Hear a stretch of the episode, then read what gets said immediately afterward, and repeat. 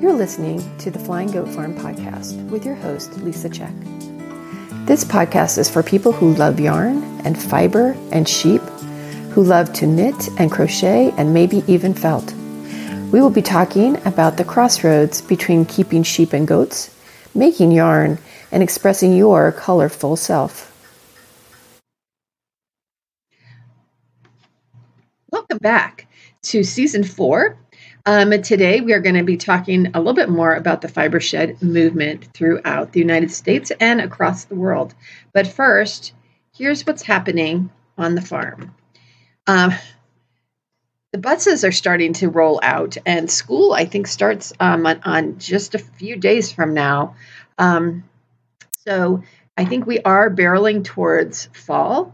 Um, and even though there's going to be a lot more hot days ahead, um, we are starting to get that feeling that fall is in the air. We are um, harvesting a lot of tomatoes.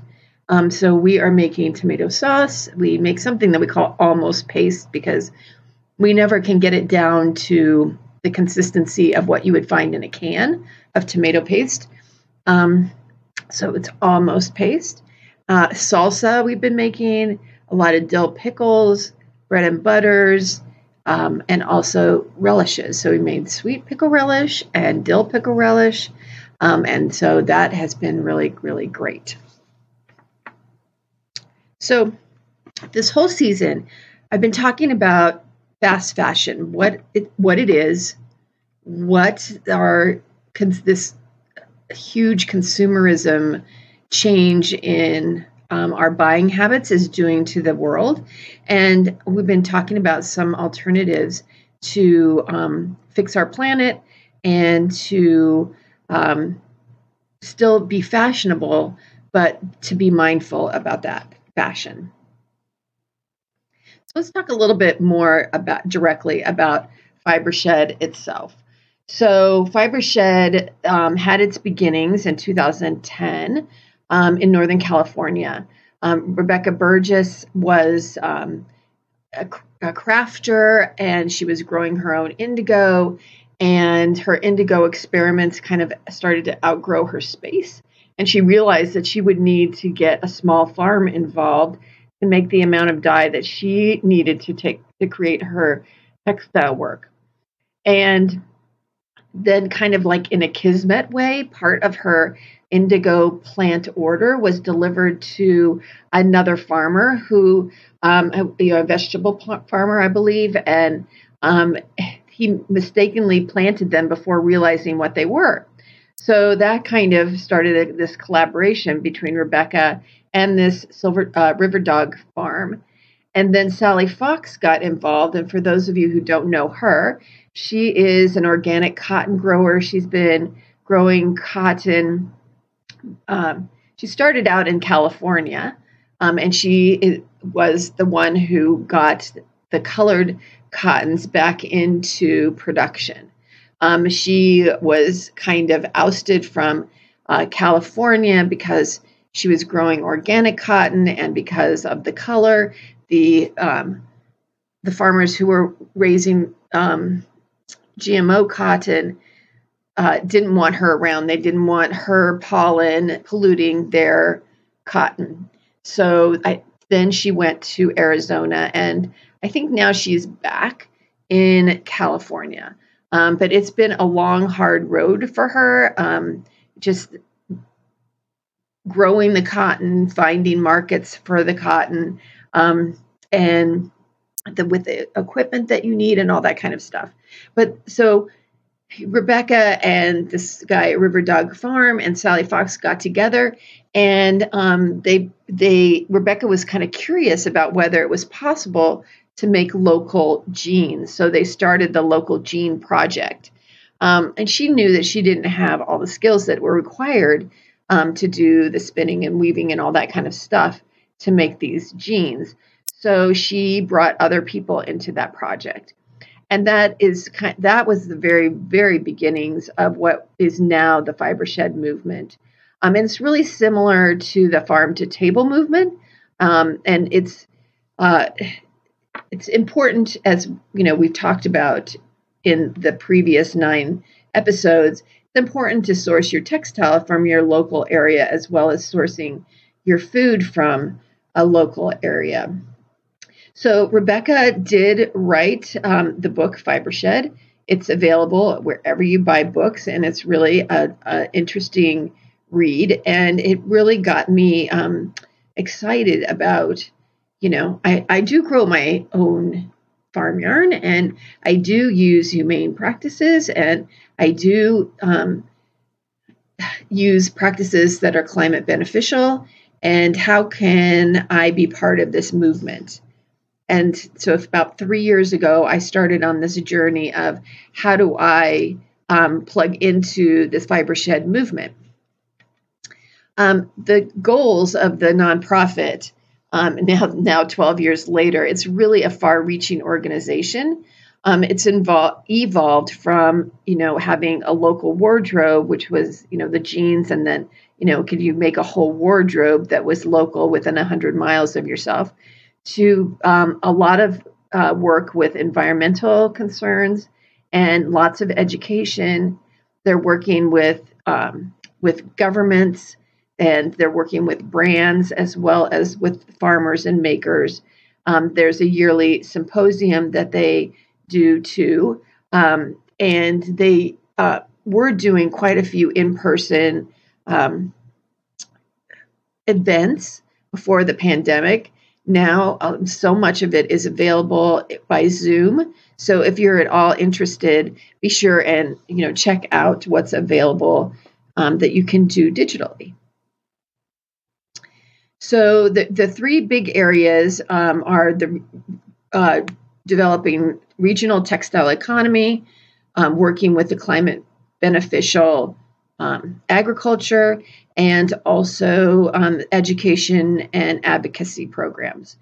So, with the regional textile economy, those um, uh, you know those beginning projects, making those jeans and making that hundred mile uh, radius wardrobe, showed Rebecca just how broken the textile economy of the U.S. is.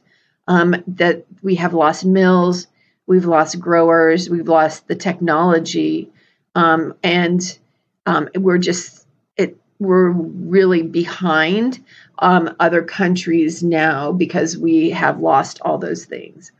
And Fibershed as a movement is working to build up the regional textile economies so that clothes can be more local again.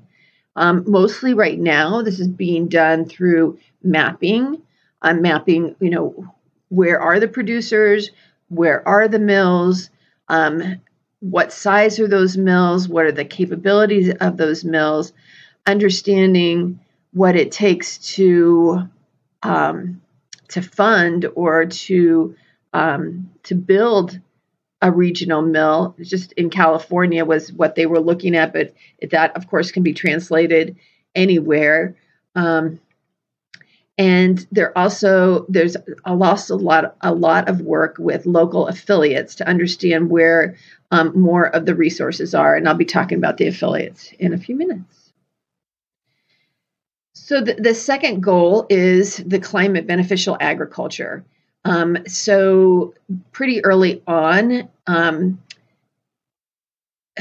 rebecca figured out that and her group figured out that um, in order to uh, work on the greenhouse gas situation and global warming and climate change, we need to be looking at carbon farming, which I talked about in the last episode, um, working to remove carbon from the atmosphere and putting it back into um, into the soil and into plants that are in the soil. So Fibershed has done a lot of research working with farmers, farmers of both plant and animal kinds of fibers, and um, working to build in more carbon farming practices. And they've really shown that this carbon farming um, has benefited not only um, by bringing carbon out of the atmosphere and into the dirt, but it's also um, revitalizing the um, the natural landscape especially in California with the severe drought, droughts that have happened. um, by you know planting hedgerows and doing um, and you know putting in wind wind breaks and things like that that you can control erosion um, you can reduce fire danger um, they're showing in, the in this research that they're increasing plant roots in the soil so again working towards reducing that erosion and also getting carbon back into the soil and they're doing this through education they're doing it through grants and they're doing this through model farms. So their education arm, um, they have there's so much on their website. There's um, and there's the maps that you can find of um, producers. There's some marketplaces that are there. Um, there's also a new podcast that Rebecca is doing that's really, really good. Um, the Fibershed in general gives webinars all the time, and there's an annual symposium. The last two years, that, that annual symposium has been um, digital on Zoom, and I don't know what the plan is for this year. Um, personally, I hope they continue the um, the digital part of that because there are so many um, affiliates throughout um, America and the world. And so it'd be really great to be able to get together with everybody at that time over the internet. There are newsletters and there's all kinds of education targeted to all ages. There's some school curricula up there. Um, they're having a mending challenge lately. Um, so there's just a lot of cool um, information that you can find on their website. And then their advocacy program. So Again, they're working with clothing brands like North Face and others to promote having at least some local products made. I think, um, you know, one brand made a local wool hat. Um, but in order, you know, in order to work with a big brand like that, you have to have, you know, hundreds and hundreds of pounds of um, fleeces and have have a way for those to get into the supply stream. So um, I think it's going to be slow work, but I think it's going to be really beneficial work. Um, they're also working to lobby governments to take action on microplastics. There um, is a big um, bill that's being put forward in California about limiting microplastics, and um, they're a part of that. And they're also working with the garment worker organizations to promote equity. And in previous um, episodes, I've talked about the garment worker problem and um, ways that we can get involved to help them. And then there's the affiliates. So the affiliates are offshoots of the Fibershed organization. Um, and each affiliate has it's you know a local area it has boundaries that are from 100 to 200 miles in uh, in diameter around a certain point of a certain city. Um, there are 45 US affiliates and 13 international affiliates. And um, each of these is working on their in, in their own communities to build the, the regional textile economy mostly and working on the education piece, the carbon farming piece. Um, and the, but they're also working with with each other on projects and giving advice and things like that. So um, each year, the affiliates do different projects. Um, they're uh, they can apply for grants not only from Fibershed but from other places too. So some of the projects that have been have taken place are, of course, mapping the individual affiliate area. So putting in how you know all the different alpaca farmers and wool farmers and um, putting in the the um, nurseries where you can get uh, native dye plants or dye plants in general. Um, the people that um, you know maybe there's a um, a university or a craft school or something like that, and putting all of these into a map that can so that anyone who comes to that website looking for resources can then find them. Um, some affiliates had have made toolkits. One um, for carbon farming labeling, one for working with brands and others. Um, in Pennsylvania, they've been working on farming flax. Apparently, Pennsylvania was one of the biggest flax growers in the United States several centuries ago, or not several, but you know, a century or so ago. Um, and so they, that fiber shed is looking to see, you know, what what kind, what species or or variation works well um, in their microclimate, and then looking to see what would it take to then have that processed on a commercial level. Um, as we've talked about here in the past, you know, here in the um, north, the, the mid Atlantic, we need something more lightweight than wool in the summertime. And so having flax or cotton or something like that that's grown locally is really, really valuable. In in North Carolina, I believe it's either North or one of the Carolinas, they're doing projects looking at how to um, use kudzu as a fiber and using it kind of like flax because it would be a long bast fiber um, that then you can spin. Uh, so that's kind of interesting since you know kudzu is the plant that's taking over the South. If we could use it in some um, great way to make clothing and cloth, that would be fantastic. Um, several several of the affiliates have done clothing challenges, like Rebecca's first challenge of you know a hundred mile wardrobe or one one outfit one year, something like that. Um, and there's other affiliates that are looking to work with special local wools, um, in particular, or uh, let's say special local fibers. So I know that in the Switzerland um, affiliate, they have a special kind of sheep, and they're looking to um, to bring that into the awareness of people and to be using its wool to make to make projects with. Um, also down in South Louisiana, they are working with brown local brown cotton down there, um, and so that's kind of cool. And then a lot of the projects also involve, you know, just organizing the affiliate, you know, whether that's to, you know, get their marketing program together, getting their website up, things like that. But so there's all different kinds of projects that these affiliates are working on. And some of these projects may be really exciting to you, and you may want to volunteer to help during with those projects in some kind of a way. So I'll just talk about our uh, local or my local fiber shed, which is the Chesapeake Fibershed. Um, it's 120 miles around the DC Baltimore metro area and encompasses parts of Maryland, Virginia, Pennsylvania, Delaware, and West Virginia. Um, I think it's some kind of even extends a little bit into New York. Um, but and it basically it's following the Chesapeake Bay watershed. Um, it was formed about three years ago. It's a total totally volunteer organization.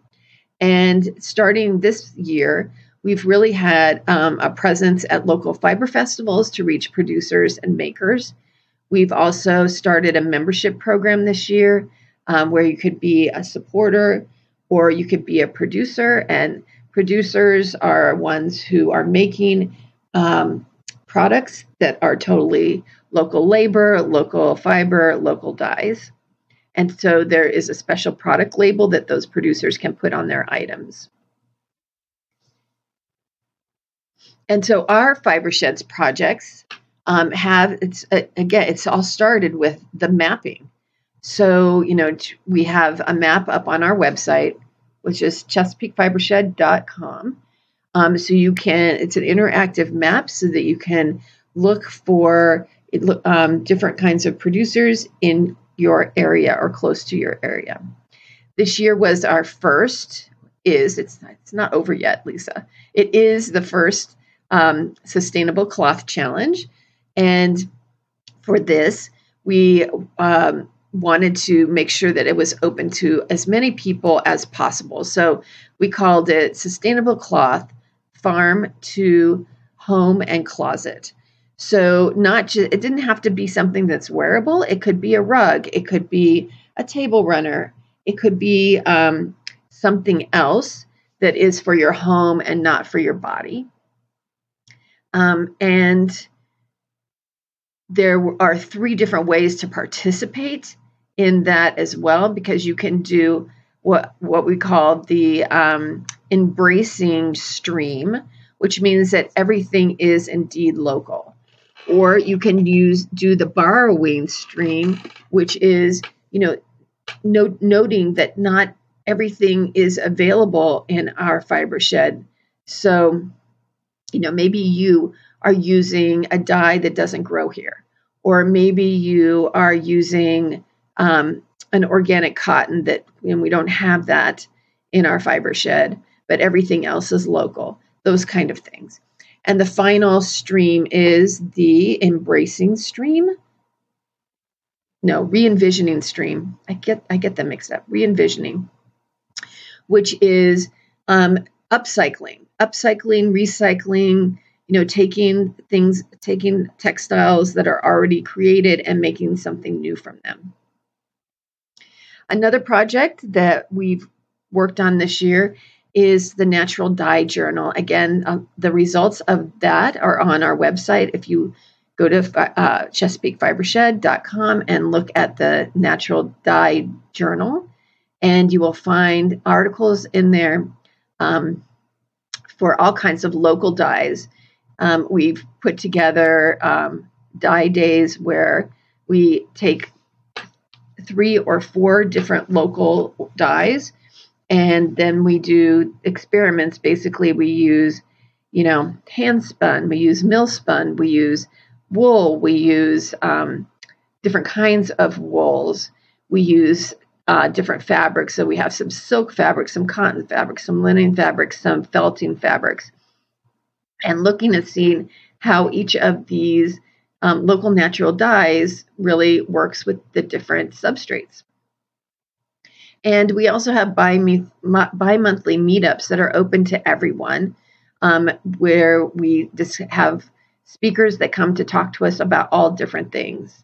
And so um, all of this information is up on that website, and you can go to, if you're interested in the, the meetup, you can go to the calendar of events and you can click on there and register to come. It's free, of course but we ask for registration. So here's your call to action for this time.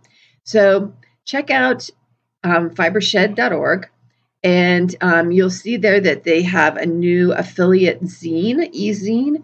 They're calling it Threading Resilience. And it has um, 19 of the projects that um, were done this year by the affiliates. Chesapeake Fibershed has an article in there as well. They are um, asking for donations to help make more cool projects, so consider making a donation if you can.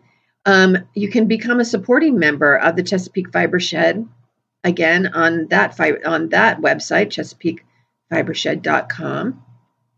You can attend, uh, you know, one of our Zoom meetups. That would be great. Um, all of the links will be in the show notes so that um, you can see how to get to each of those places. And of course, becoming a volunteer or you know a enthusiastic supporter is always always welcome in a volunteer um, organization, right?